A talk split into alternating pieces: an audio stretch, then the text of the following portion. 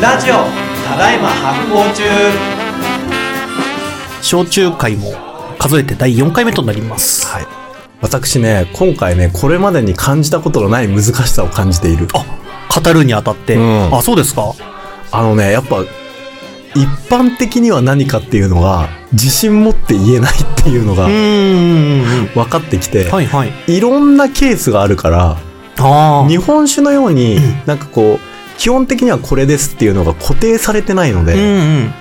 なんかこういうのもある、ああいうのもあるみたいなので、なんか一般的にはこうですっていうのは結構言い言い切れ、言い切れないなみたいなのが分かってきました。うん。前回もね、その芋どういう状態で入れるんですかみたいな話僕からさせてもらいましたけねど。あのね、焼き芋焼酎もあれば、はいごく少数だけど、なんかそのまま、ね、熱かけないで入れちゃうのもあるし、うんうんいろいろだなっていうのあるし、さっき言った49種、あ、先週言ったね、49種類の原料が認められてます。うんうん49種類多すぎじゃないと思って。 うん。見たことないのいっぱい。で、あの、これはあの、国税庁からね、で、はいこのリストは出ているので、うんまあ、多分、あれなんだろうね、その、本格焼酎のカテゴリーをおそらく作るときに、はい。あの、んその前、その時点で、まあ、届け出もあったのかもしれないけど、みんないろんな原料でご当地焼酎とかを実験してって、はいはい。そこを、そ、そこをなんかこう、まとめていくとそういうリストになったって可能性はあるね。はーい。あーこれを本格焼酎と呼ばないわけにはいかないというか、うん一、個入れたらいろんなものも入れなきゃいけなそうくなだっちゃかうら基本的な定義作 って、で、じゃあ麹に合わせる原料何があるんだろうな、みたいなの見てったら、うんうんお、すげえいろいろあんな、みたいなうんうんうん。のが、えーあって、うんうんでも、ほとんどは多分、マーケットに適合しなくて、淘はい汰されてったんじゃないかという気がしている。はあ、じゃあ今ほぼ作られてないものも入ってる可能性は結構あるんですかいや、ね今。だって10個あったらいい方じゃないさうっきんのリストの中だから。なかなかね、いや、と思明うけ日どバー焼酎とか気になるけどな。う。うんん。ね。まあでもそういう風に、やっぱ変幻自在なんですよ、焼酎ってのは。はいはい本当に。原料も方法論も。確かにね、うん。他のお酒と比べてもかなりこれは多そうですよね。だから基本的にはやっぱり、麹で甘酒を作って、うん。そこに断断じ込みで、あの、げ次の原料、主原料、発酵のはい原料となるものを入れて、それを短式蒸留するうん。っていうところはあ、確かに。は共通。うん、この話聞くと手法のところだけ共通してるっていう、うん最初にここだけ覚えておいてねって言ったところの意味分かってきますわ。で、それで、えっと、もろみの、えっと、その、アルコール分のところを、あの、蒸留というプロセスで取り出すんだけど、はい。単式蒸留が、なぜ本格焼酎と呼ばれ、焼酎ファンは、この本格焼酎が大好きかっていうと、実はその単式蒸留がうん、不完全だからだよね。うん。技術として。うん。ピュアにアルコール取り出せなくて、はい。雑味が混じっちゃったりはい。するので、で、アルコール度数もそんなに強く出せないので、うん。そこが逆に良いと。はいはいはい。人間の生理にとっては良いと。うん。本当にピュアな100%のアルコール取り出したら死ぬからさ、人間。 摂取する必要ないですしね。それもう劇薬に近いので。うんうんうんでも96%の蒸留酒とかあんだけどね、はい世界にはね。まあ、でもまあ、やっぱ50%超えると飲むの相当辛いうからさ。ん。だから、しょ焼酎って、ね、あの、さ50%より基本的に低いので、はい。まあ非常にその辺も、あの、普及する酒としては良かったんだろううね。ん。はい。あれ単式蒸留で取り出した時点で何パーセントぐらいになってるんですか大ね。体30度から40度ぐらいなんだようんね。で、しかも、あの、単式蒸留ってさ、この、始めと終わりがあるじゃん。はい。で、最初の度数が濃くて、だんだんだんだん薄くなってくんだよね。えそれでだからアルコールが出がらし状になっていくっー。ていう。ははははは。ああの、まあ、要は蒸留温度は当然だけどアルコールの方が低いから、はい。さ水よりも優先的にアルコールが出てくんだうんようね、んうんで、最終的にもう水ばっか出てくるようになるとアルコールがほぼ取れないっていう状態になるので、で、それが最終的に、あの、1プロセス全部、頭から尻尾までやって、あの、それを平均すると30度から40度。うん。おーまあ、30度。30度ぐらいかな。40度出たら結構出てるね。うんうんまあ、そんなに出ないね。あの、30度台ぐらいだと思いまそうですかす。。で、すです、で、えっと、焼酎の場合はそれをさらに、あの、出荷するときに30度ぐらいのやつで出しちゃうこともあるけど、水で割,、割るのが多いのうで、んうんうん。まあ、大体20度から25度ぐらいねえ、あがの多、い。 20とか25度で選べたりしますもんね、焼酎。うでもね、黒糖焼酎とかになるとね、30度とかも結構あんのよ。ーん。だからそれは焼酎の種類によって、実はその、スタンダードとなる、おあの、度数が変わったりとかはいはいするっていうのも面白いとこですね。うんうんうんさて、はい一個大事なことを忘れている。ああ、言ってましたね。今多分前回あの、蒸留酒クラスターが、お前、あの、志村後ろみたいな感じで、 お前大事なもの忘れてる誰おもわか前んない大で事しょなもの忘れてるっはい。て、さっきから蒸留酒ファンの、はい。はい、あの、声が聞こえるんですが、うんあの、ちょっとこれだけ切り出して話をします。泡盛。泡盛か。泡盛泡は、盛ね。泡盛は、焼酎のカテゴリーに入らないんですうよ。んうん。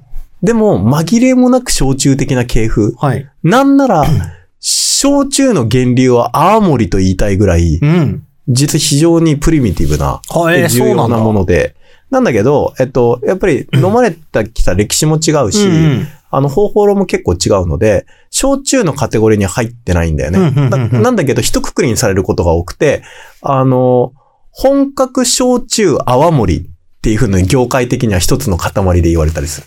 あ、それは、はい。本格焼酎と泡盛がセットにされて、本格焼酎泡盛っうんうん。ていうので、一括りになったりする。なるほど。逆に言うと、青森は別に本格焼酎には含まれてないよってことの表れでもあるわけですもんね。だけど、飲まれるその層とか、うん。なんて言うんだろう。と扱われ方はすごくやっぱりセットにされることが多い。はいはいけど、あの、一応焼酎とは言われない。うんうん。が、まあ、正直外から見ると、焼酎でいいんじゃないとかって思うんだけど、うーんでもまあ歴史がだいだいぶ違うんだよいね。や、でも確かに青森はなんか焼酎飲もうっていうよりは、青森は青森飲むっていう風に言って、うん飲まれてるイメージもありますね。はい。うん。で、じゃあ、泡盛は、えっと、なんで焼酎ということもできるし、焼酎じゃないということも言あの言えるかっていうのが、これは面白いんですよ。はいで、私、青森もとても好きなので、うんちょっと青森をね、あの、今回ちょっと残り時間で話したいと思いまうんす。うん。で、泡盛は基本的にはね、米焼酎なんだよ。はい。米焼酎なんだけど、結構いろい ろ、あの、その、熊川流域で作ってる米焼酎と違う部分がいっぱいある。はあ。でまず米なん米焼酎なんや。はい。米なんよ、原料が。えー青森の原料って米なんよ。ええだけどねイメージなかった。ジャポニカ米じゃないんよ。ああ、そういうこと。はタイ米なの。ははははは。あ、確かに前もちらっとその話聞いたかもな。うんうんうん。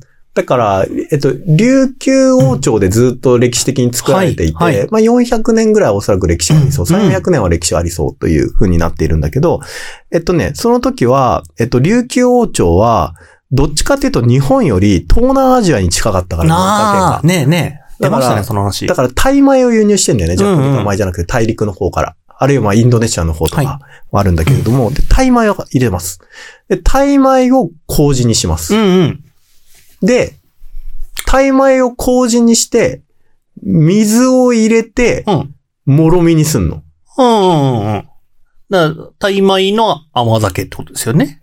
あのね、で、今までは、あの、米と水入 れて甘酒にして、そこにさらに、あの、その甘酒状のものから発酵を進めるための、まあ、原料を入れるってう言ん、っそうたでじゃすん。ね。じゃあそれが米だったりとか、はいはい。えー芋だったり麦だったりってそ言うんね、ですけそうど、ね。泡盛その概念が存在しないんだよ。うんだから、えっと、タイ米麹にするやん。はい。水入れるやん。うん。そのままもろみにすんのよ。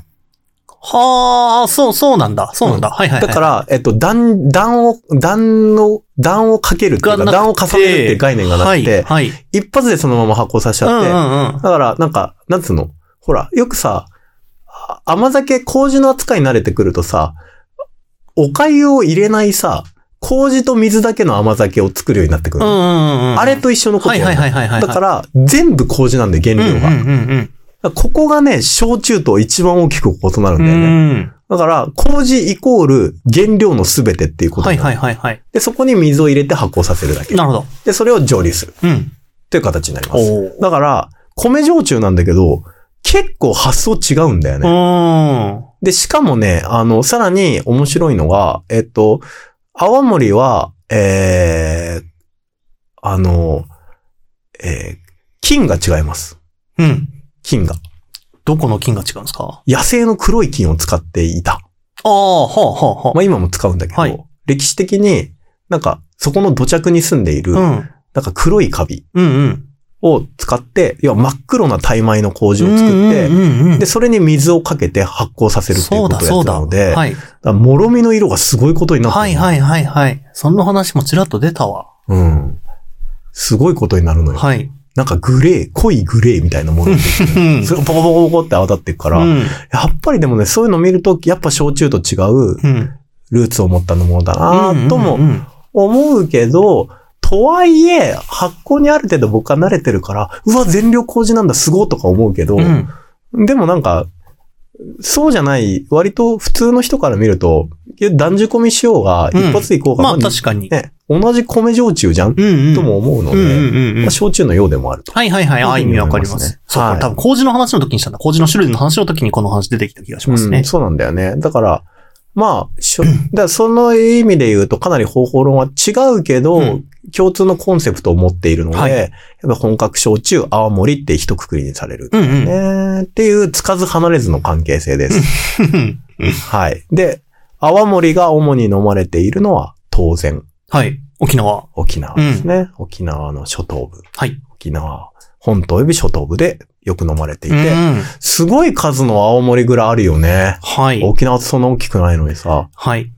あれ沖縄って青森以外の焼酎も飲んでんすか実はね、昔はね、青森より芋焼酎のを飲んでたんだよ。へえだから、沖縄の焼酎ってのは芋焼酎だったんだよ。へえそうなのそう。で、あの、青森っていうのはね、琉球王朝の聖なるお酒だったの。はあ、はあ、はあ。だからは一般人飲めなくて。あ、へえなるほどなね。んか特別な儀式とか、はあの、王様の、まあ、あるいは、あの、王族のための、だ、なんかこう、秘伝のお酒だったの。はい、はい。琉球王朝時代まうで。だん。から近代化するまでは。はい。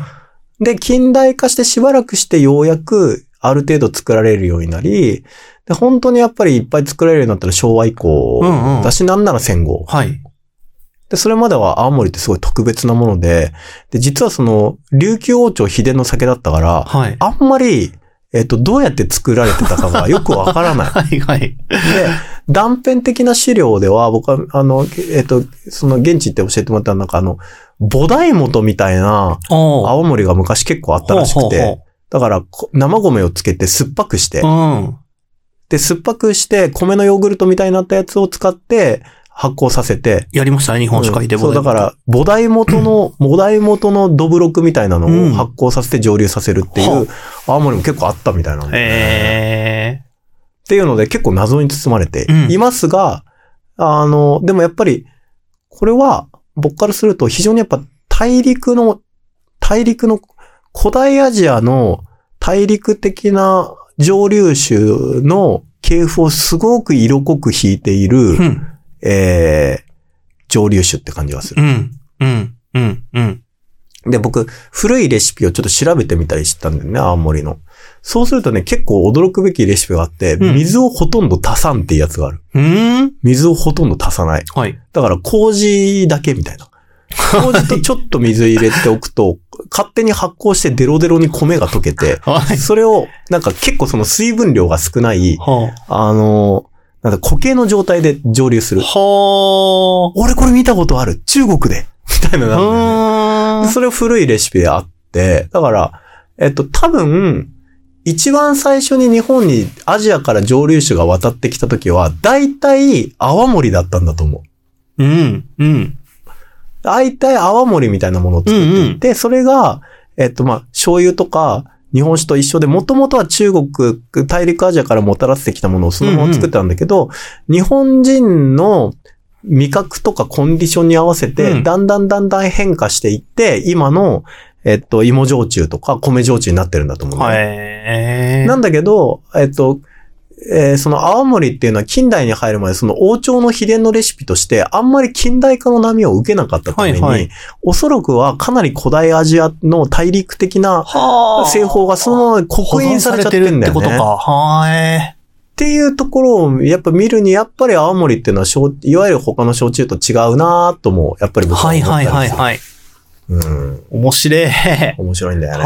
はい。そういう関係なのね、青森と焼酎。はい。はいっていう風に、あの、泡盛から焼酎を見てみると、一体日本、日本人にとって焼酎とは何だったのかということが見えてくるんですはね。いはいはいはい。確かに。はい。っていう話を枕に、うん。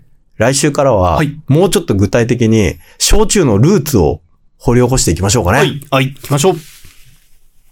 リスナーの皆様、メルマガ登録をよろしくお願いします。週に2回、ゆるいコラムや、えーお得なキャンペーン情報、さらには他のポッドキャストともですね、連動したスペシャル企画など、えーめちゃくちゃ楽しくてお得な、えー情報を盛りだくさんでお届けしております。申し込みは概要欄から、えーお願いします。それでは、みんなで発行するぞこの番組は制作発行デパートメント協賛バリューブックスでお届けしております。ポッドキャストは Spotify、Apple Podcast、Amazon Music、映像は発行デパートメントの YouTube チャンネルで視聴できます。お便りは概要欄から、チャンネル登録もぜひお願いします。お願いします。